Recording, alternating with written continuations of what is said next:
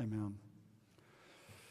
What I want to do tonight is something a little bit different. I think Jay mentioned last week that I was going to bring a message about the Sermon on the Mount, and that wasn't his fault that he said that. That's what I had told him. But we finished the Beatitudes, and I want to transition to the Advent season because I always get really excited about this time of year and talking about the incarnation of Christ. And so I like to talk about and preach about what I'm excited about. So that's what I want to do here tonight. And so I wanted to speak about the incarnation of Jesus tonight. But what I want to do is talk about some common questions that are asked this time of year. Christmas is a time of mystery. I think we all recognize that. There's mystery to it, but it's a time of great majesty. And I love this time of year. It exalts Christ, even in his humiliation, to come down here and take on human flesh. There's an exaltation of his person.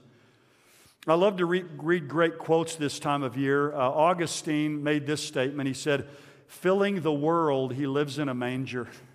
You think about that. I mean, you know, that Jesus fills the world. I mean, he's created everything. He fills the world, yet he lives in a manger. There's another statement by Spurgeon that I've said many times here at Christmas, and that is, "He that made man was made man." And you think about just the mystery and the majesty of just those kind of statements. The one who made man was made man and became a creature. Christmas, obviously, I mean, I think it's the most wonderful, enchanting time of the year, but it's a time of year that can be filled with a lot of questions. I mean, I think a lot of people ask questions just about their own lives. They're with family, and maybe they're away from family, and they're lonely. People ask a lot of questions, I think, a lot of transcendent questions this time of year. But it also is a time when children ask a lot of questions. You know, why are there so many lights on houses? Where did we get this Christmas tree ornament? You know, it's an interesting time, and I've got my two grandkids that are 4 and 2. You know, they're beginning to just kind of see this for the first time, and there's a beautiful innocence about a lot of the questions they ask. You know, is Santa real? You know, kids begin to ask you that, and that's always the great dilemma for parents. Do you become a liar, or you know, how do you handle that whole deal, you know? I mean, who's going to wrap the Christmas gifts? You know, what does a candy cane represent? On and on you could go. But the number one question I think that gets asked this time of year by children is, when do we open the presents, right? So our grandkids are going to come stay with us this weekend. And I know that's, you know, get bombarded with that constantly, you know, looking over at those presents, wanting to know when they're going to get to dig into them. But, you know, the first Christmas was filled with questions also by some of the main characters. Zechariah, back in Luke chapter 1, says this. He says, "How shall I know this for certain? For I'm an old man, and my wife is advanced in years," when he's told he's going to have a son. Now, how can I know this is going to happen? Mary, you remember when the angel appears to her, she asks a question. She says, "How can this be? For I'm a virgin." The wise men asked that great question, "Where is he who's been born King of the Jews? We've seen his star in the east. We've come to worship him." So the first Christmas was filled with questions, and I think every Christmas since then has been as well. And I found over the years that people have a lot of questions about Christmas. A lot of questions surround this time of year. Now, probably the greatest question that any of us can think about is, how can Jesus be God and man? He veiled his deity, but he didn't void his deity. And to me, the greatest thing really in all of theology to think about is the doctrine of the incarnation of Christ. It's often called the hypostatic union. Now, that's a big word, but hypostasis has the idea of a person. So hypostatic union means the personal union of two natures in one person in Jesus Christ. Now, this is something that boggles our minds. We'll never grasp it, maybe for all of eternity. But Jesus existed as the second member of the triune Godhead for all of eternity. But when he was conceived in the womb of the Virgin Mary, something was added to the second member of the triune Godhead that had never been there before. And what was added was a human nature. And Jesus is God and man in perpetuity, that is forever. So the one who sits in heaven today is still the God-man, the Lord Jesus. So he's not all man and no God. He's not all God and no man. He's not part man and part God. He is a God-man. And that question right there is one that we'll never be able to get our minds around, but we believe that it's true. And Jesus had to be God and man in order to satisfy God's wrath against our sins. He had to be God, but he had to be man because only man should pay for man's sin. So in the unique person of the Lord Jesus, God and man, we have the uniquely qualified person to come and pay the price for our sins. But that's the greatest question and mystery, I think, of all. But people ask, the question, was Jesus born in Bethlehem? A lot of modern scholars now today are saying that Jesus was born in Nazareth. Little town of Nazareth doesn't sound quite as good as little town of Bethlehem. And, of course, what they do is they basically come and they substitute their judgment today for the judgment of, and the historical record written right after Jesus was born or not long after it in the Gospels. And they come along and somehow they know better. And the whole issue is they'll say, well, Jesus was called a Nazarene. It says he's from Nazareth. Well, it doesn't mean he was born there. Someone could say they're from Oklahoma City, but they could have been born in Kansas City. They could have lived here all their life after that. So there's all these questions that surround his birth. And, every year these come up with scholars. One question that comes up, why did Mary and Joseph wait so long to go to Bethlehem, until she was ready to give birth? Was Jesus born in a stable? We'll talk about that a little bit here tonight. Was he, what's a manger? I remember when I was a little boy in the King James Version, swaddling clothes. You just wonder, what in the world is that? Just some cloths, that he was placed in. Next Sunday, the next 2 weeks, actually, in our study we're doing in Matthew's Gospel of the Incarnation, we'll answer a lot of other questions about the virgin birth, about the wise men. Who were they? Were there three of them?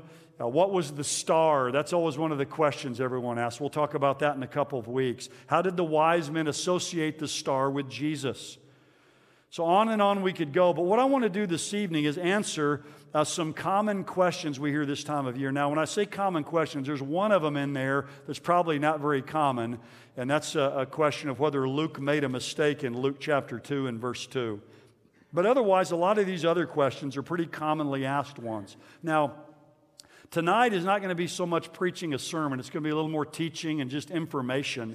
But the reason I want to do this is a lot of you, if you're like our family, you gather around this time of year, and I hope you do this, before you read presents or maybe have Christmas dinner or whatever that is, to take one of the portions in the Gospels and read that as a family.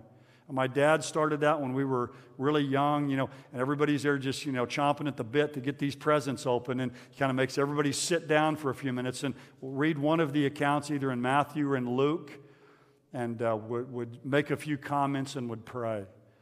And what I find is when you read these stories, if there's a few simple things and some questions you can answer, you can really kind of fill in some information for people in your family who may be there, again, extended family who don't know the Lord or believers who don't know very much about the Scripture. And so, again, it's not like you're going to go in there and give a 30-minute Bible lecture on these things, but some of these are just kind of some brief points you can make and some questions you can answer along the way that I think will kind of fill in and kind of enrich and kind of make the story more in full color than maybe black and white as it often is to us. So we'll all be talking about this story with our children, our grandchildren, with our friends.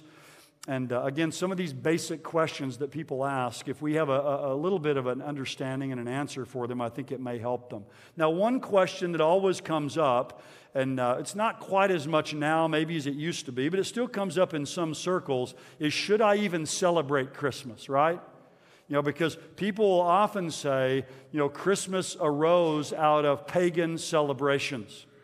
And so did Easter, as well, from a star and other goddesses and others. So a lot of people will ask the question, should we even celebrate Christmas at all? Now, every year I try to get 2 or 3 books on Christmas. I got probably 30 or 40 books on Christmas now. And I bought a couple this year and read through them.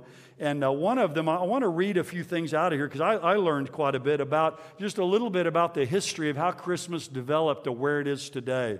So I want to read a few things in this book for you. It's a book by Ace Collins. It's called Stories Behind the Great Traditions of Christmas. Again, you might even want to get a book like this and read a few things to your family out of it. But it says this, only in relatively recent times, the past 200 years, has Christmas even been celebrated by most Christians. In most of the world, especially in England and America, Christmas was not a time of worship, prayer, and reflection. It was a day set aside to sing bawdy songs, drink rum, and riot in the streets. Now, if you knew that or not. For centuries, Christmas was anything but a holy day.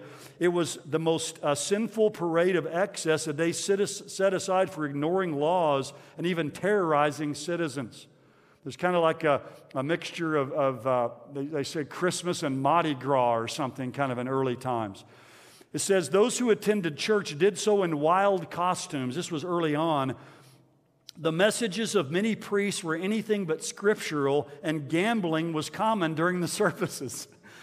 After church, the poor stormed the homes of the elite in mob-like fashion, pounding on doors and windows, demanding the finest food and drink. If the host did not respond, they broke into the homes and took everything that they wanted.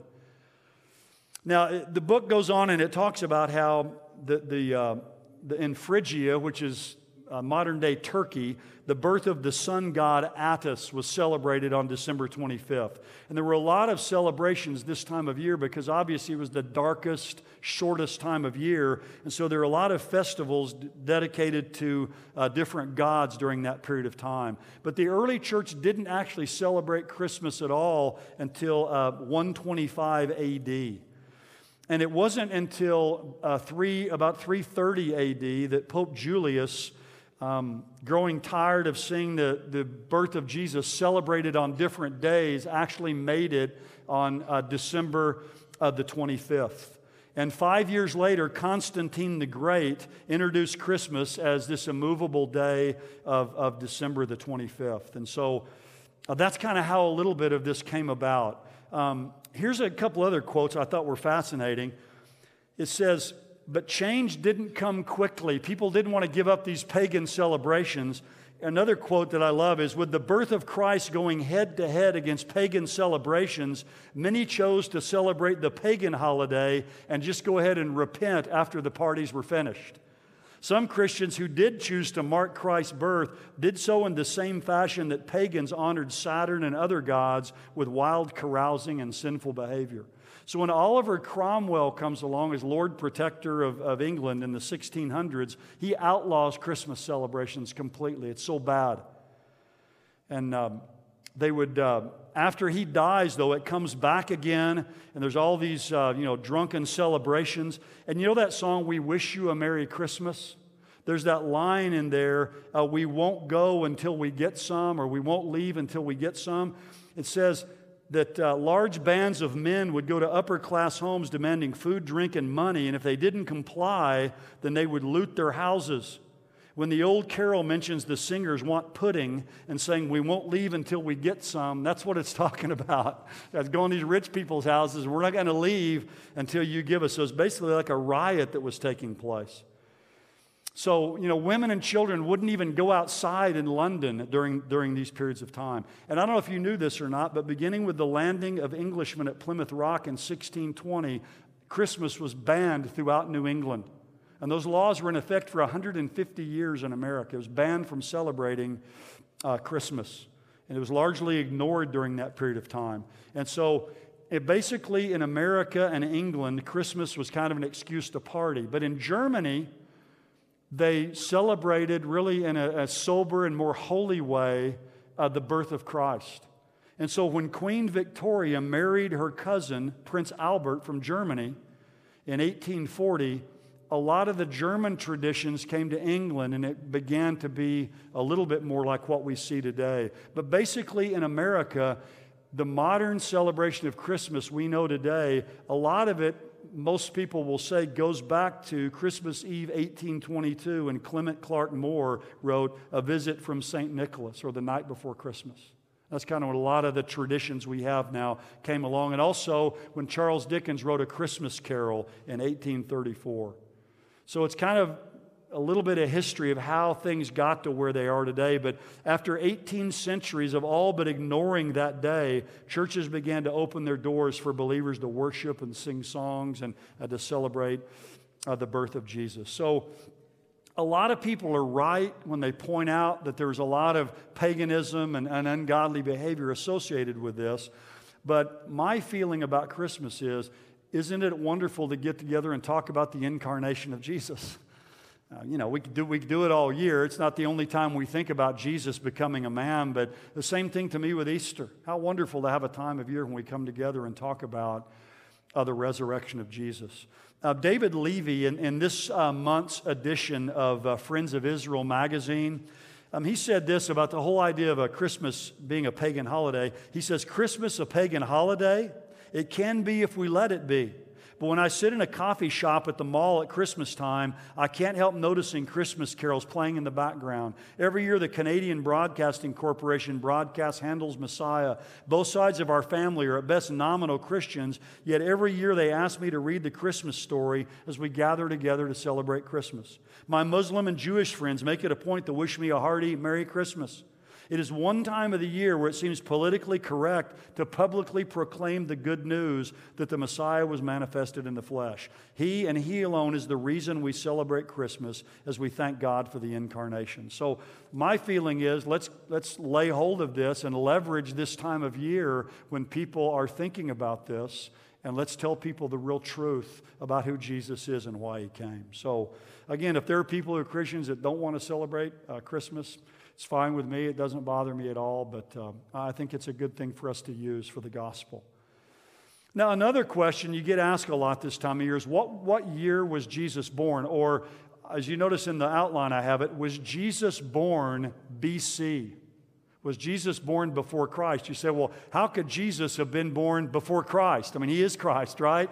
I mean, how could that possibly be? Well, it's an interesting question that goes back kind of to the heart of our modern-day calendar.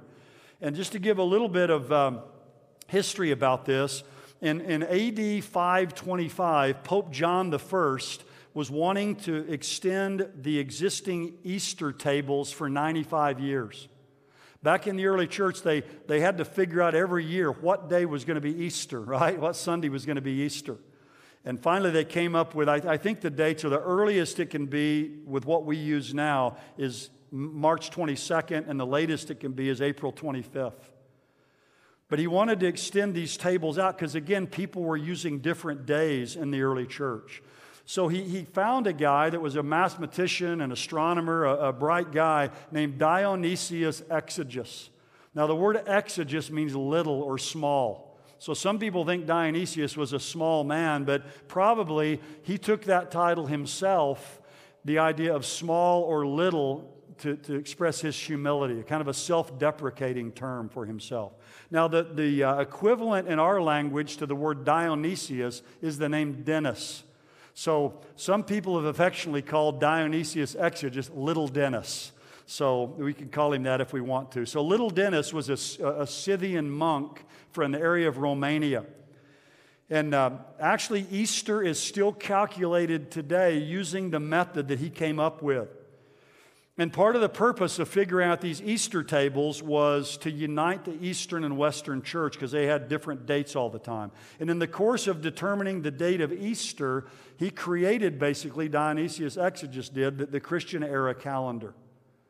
But the problem is he dated the birth of Christ according to the Roman system that they'd been using 754 years after the founding of Rome. And the date they used back then was AUC, based on some Latin words. So 754 AUC was the date of Jesus' birth. So he invented, Dionysius Exiguus invented BC and AD. Before Christ and Anno Domini, or the year of our Lord. So he used the old, Roman method of reckoning. He figured Jesus' birth at 754 AUC, and he made that AD 1 on the calendar because they didn't have a zero. So you went from, BC 1 to AD 1. So it's obviously kind of messed up from the start. But the problem is later research determined the latest date for the death of King Herod was 750 AUC. So Dionysius Exiguus was off a few years. So that puts the death of Herod then in 4 BC. So we know that King Herod died from some other writings of Josephus and others in the spring, March or April in 4 BC. Now Matthew 2:1 and Luke 1:5 put the birth of Jesus before the death of Herod, right? So if Herod dies in March or April of 4 BC, Jesus has to be born before that time. And since that's been discovered, there's been all kinds of dates for Jesus' birth, all the way back, even some people put it as early as 20 BC. Other people at 11 BC in different places. Now, the problem with that is, again, you got a lot of data you have to cover. In Luke's Gospel, in Luke 3:23, it says when Jesus begins his ministry, it says Jesus being about 30 years of age. Well, by any account of when he started his ministry, he can't have been born in 20 BC or he'd be way, way older than that. So when you put all of this together, the people that I trust the most, the chronologers, they say probably Jesus was born in late 5 BC, around December, or early 4 BC in January or something of that period of time.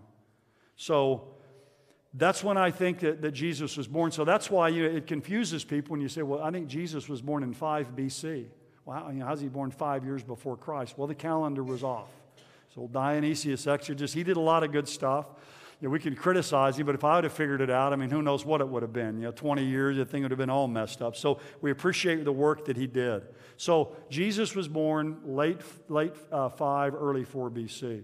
Now, another question always comes up this time of year. Was Jesus born on December the 25th? Well, just as the year of his birth wasn't stated specifically in the Bible, the date of his birth isn't stated clearly either. So people say, well, how did we come up with December the 25th?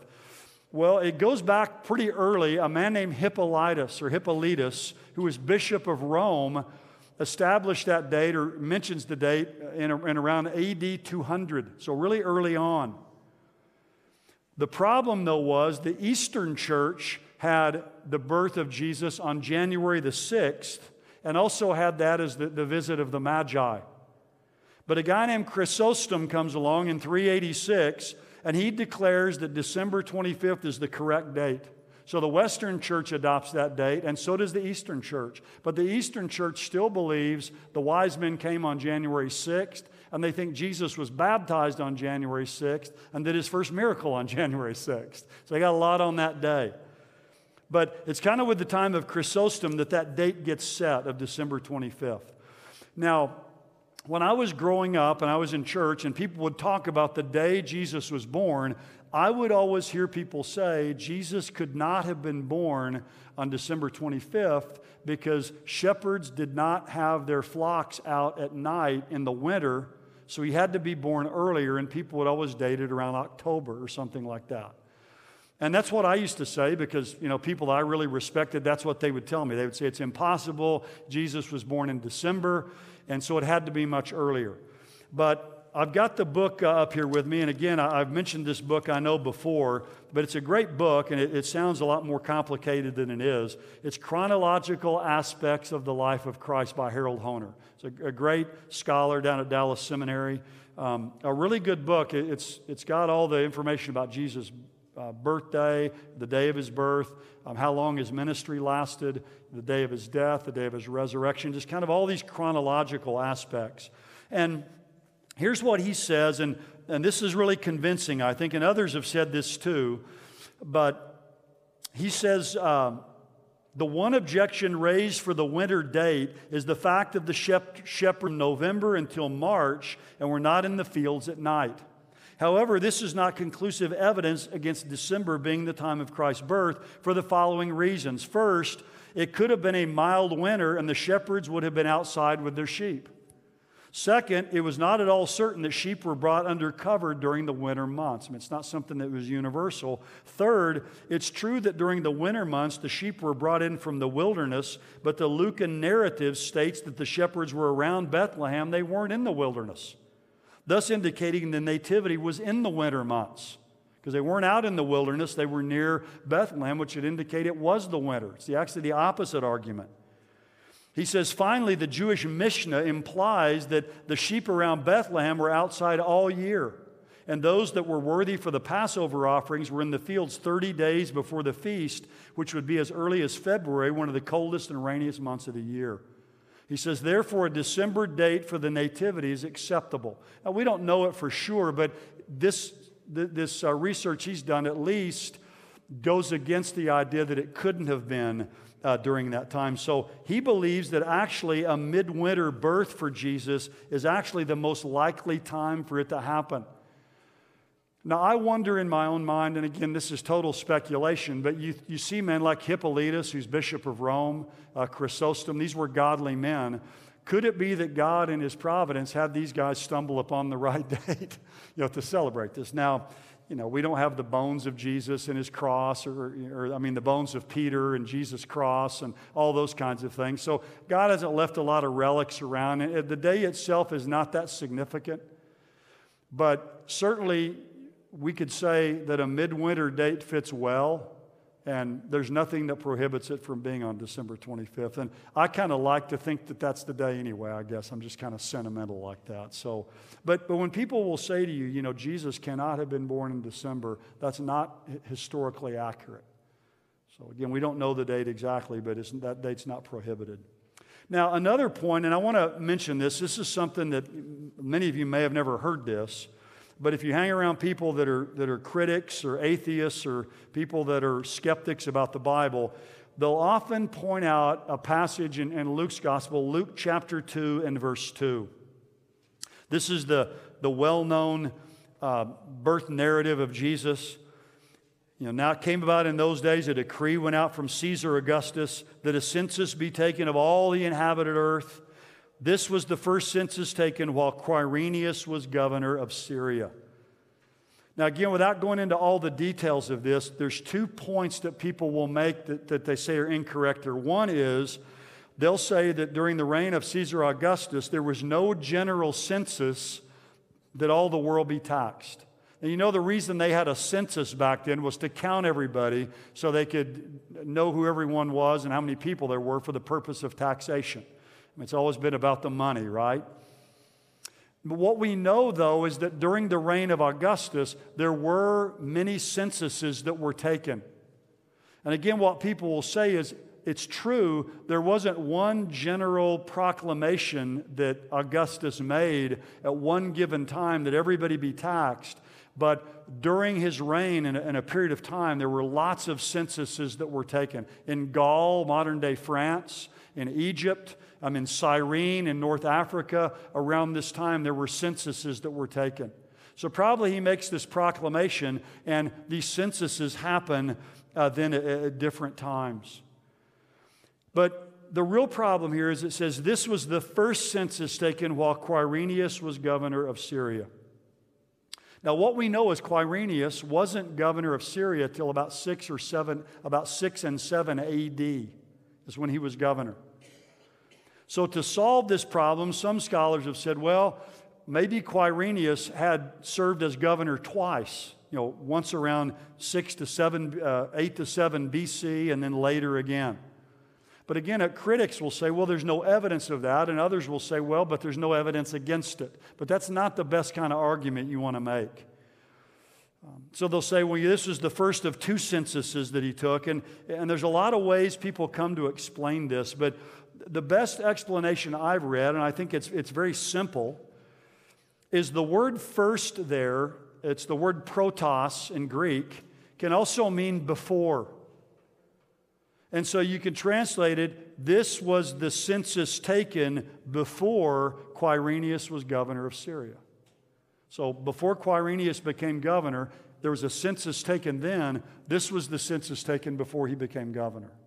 So it simplifies and gets rid of the idea that Luke made a historical blunder. One of the issues here is when you read Luke's gospel, all the way back at the beginning, Luke tells us that he went and found eyewitnesses, and he interviewed people and wrote everything down in consecutive order. He was very careful.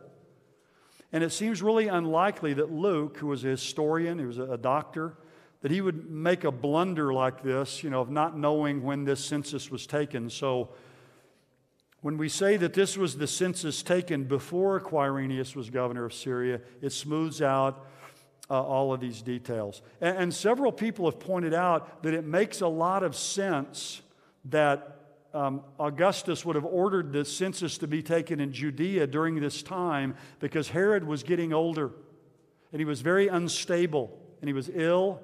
And If you know anything about Herod, he changed his will numerous times. And every time he changed his will, scholars will tell us, he had to get permission from Caesar. So Caesar knew all these times that Herod's changing his will, and it made him very suspicious of Herod. And he was probably wanting to get a census done before Herod died, and it was divided among his sons, so he would know exactly what was going on there, where people were, and what the amount of taxation would be. So it makes a lot of sense that there would be this counting of people during that time. So that's kind of the kind of thing when you're reading down through Luke's gospel here on the Christmas story with your family. You may have some family member who likes to point out problems with the Bible. You just read it, this was the census taken before Quirinius was governor in Syria. It eliminates that problem. One other question that, this is an interesting one to me, is the whole idea here in Luke chapter 2 of the innkeeper. One of the things I think is fascinating here about Luke's gospel is in Luke chapter 2 and verse 7, that is the only inspired account of the actual birth of Jesus. And think of all what we have in the Gospels. There's one verse that actually gives an account of Jesus' birth, and that's verse 7. And all it says is this: she gave birth to her firstborn son, wrapped him in cloths, and laid him in a manger, because there's no room for him in the inn. That's it.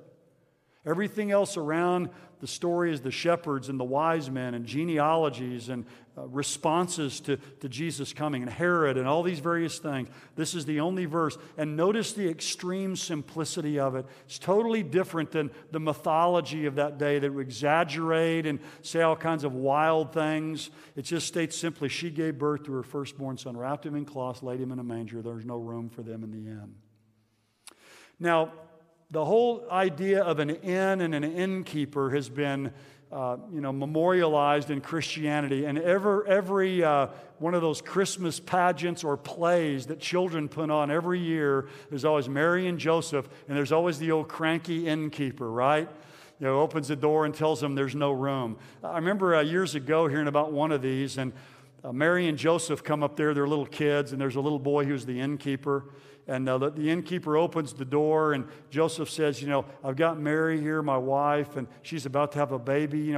Could we please come in and please have a room or whatever? And the little kid feels so bad about it. He says, sure, come on in. We'll make room for you. And Joseph, the little boy who's Joseph, knows the story and knows that's not going to work. So he looks inside and says, boy, this place is filthy. He said, I'd never let my wife stay here. He says, come on, Mary, let's go out to the stable. And then the story gets back on track. But all the stories about the innkeeper, but the word inn here is the Greek word kataluma. And probably this word does not describe what we would call today as a hotel or a motel or something like that. It's used to describe the room where Jesus shared the Last Supper with his disciples. It's used for the guest room of a house. And Luke in his gospel later in the story about the Good Samaritan uses a different word there for the inn or the hotel where he puts up the man who's been beaten. So what we see here in this passage, I think, is not that they went to like what we would call a Holiday Inn or the Motel 6 or something like that. What we believe this is just some kind of a public shelter or even a guest room of someone's house. We'll see this in a couple weeks when we get over to Matthew's gospel, but by the time the wise men get to Bethlehem, Jesus is staying in a house at that time. So it may have been the home of the relatives they were staying with. And so back in that day, the guest room was in the front of the house, and inside the house there was an animal shelter. It was kind of a lower level in the house, but where the animals stayed was actually adjoined to the house. And so it could be that Joseph and Mary arrived too late to get the guest rooms, so their relatives did the best they could do and put them in the rear of the house there where the animals were. And it could have been in a limestone cave. The house there could have adjoined that. Many people believe Jesus was born in a grotto or a cave. Now, one question I've always asked is, well, if they got there that late and Mary's going to have a baby, why didn't somebody else move out of the guest room and give it to Jesus? I think, man, these are some bad relatives. But it may have been late in the evening, and obviously giving birth was going to be a loud, messy ordeal, and the house was already full. It's going to wake everybody up. So probably they agreed to just go back there into that area. Again, it's not, you know, some stable that's off, you know, 100 yards from the house. It's an attached, adjacent area where they kept their animals back in that time. So Jesus could have been born in a relative's home. I mean, the place where they kept their animals, which were obviously very valuable to them. So the whole idea of, you know, going up to the door and the innkeeper and all that probably is not what's presented here in the Scripture. Daryl Bach, who's a well-known New Testament scholar down at Dallas Seminary, in his commentary, he says this: Cataluma suggests that a formal inn is not in view here. The Septuagint, the Greek translation of the Old Testament, refers to public shelters where many people might gather for the night under one roof. Luke 22:11 uses the term of the guest room in a house. The ancient formal inn usually took two forms, either a two-story house where the first floor housed animals, the second floor took travelers, or a one-story building with a stable next to it. The Christmas associations of an inn and an innkeeper do not reflect the language of Luke's text. Rather, the word cataluma, or inn, that's used here, seems to refer to either some type of reception room in a private house or some type of public shelter. And since this place was full, refuge was sought elsewhere. So again, you know, when you read the Christmas story with your family, I mean, you have to go into every detail about all this, but sometimes it's helpful for people to know that what happened is Joseph and Mary get there really late, and it may have just been that the guest room was full.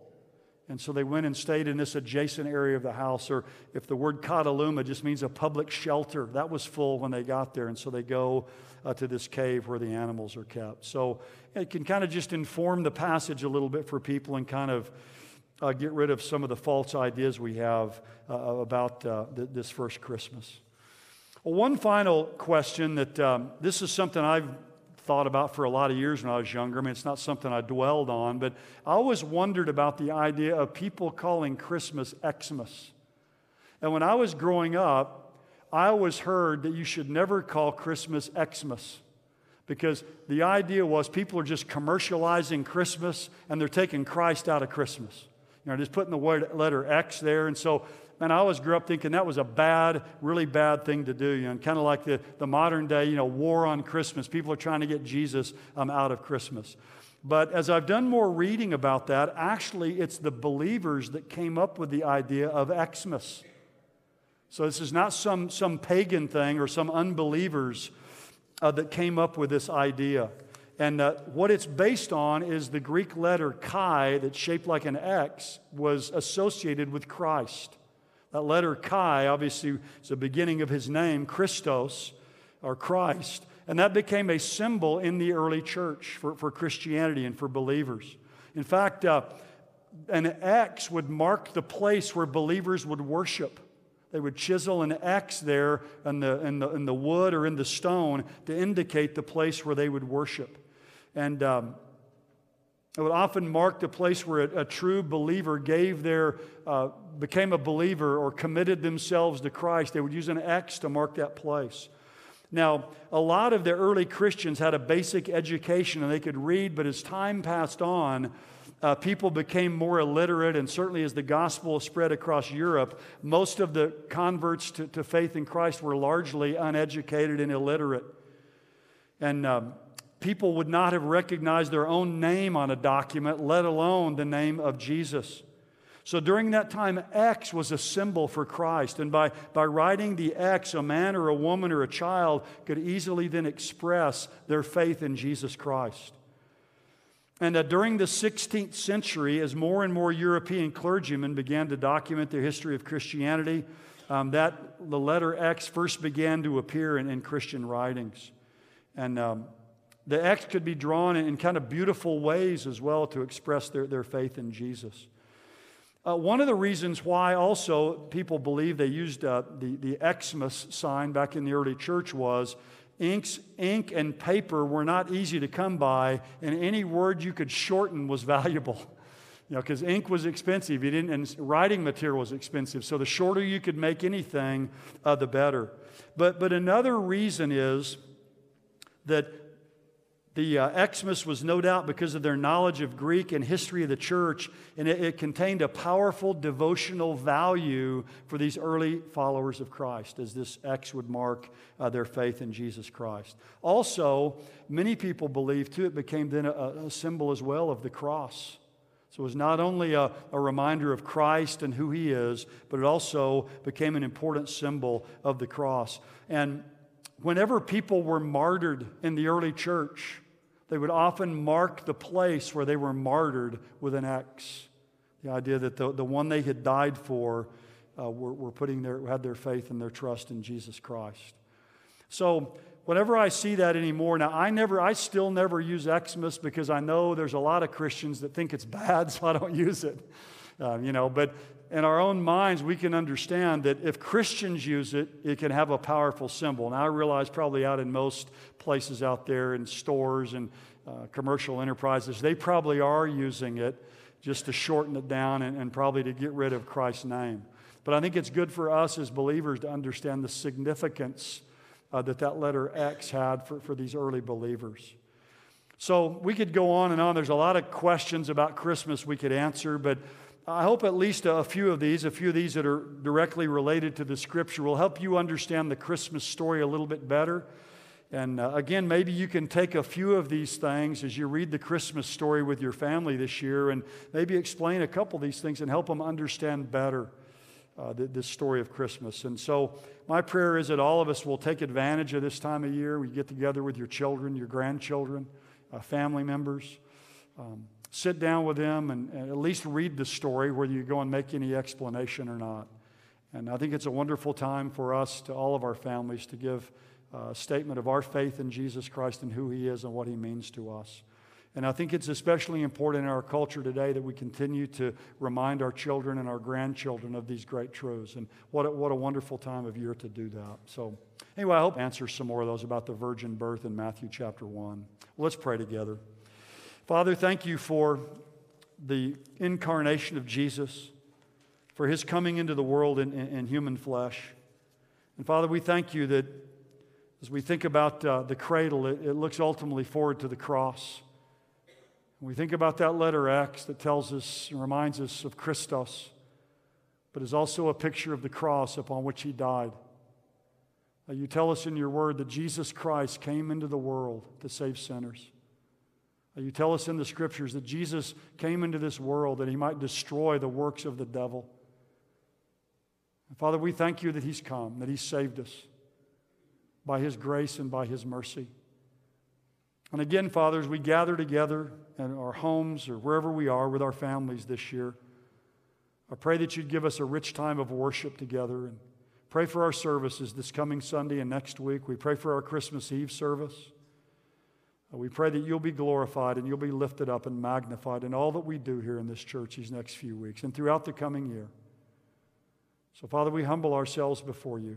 We thank You for all that You've done for us through Jesus. We ask these things in His precious name. Amen.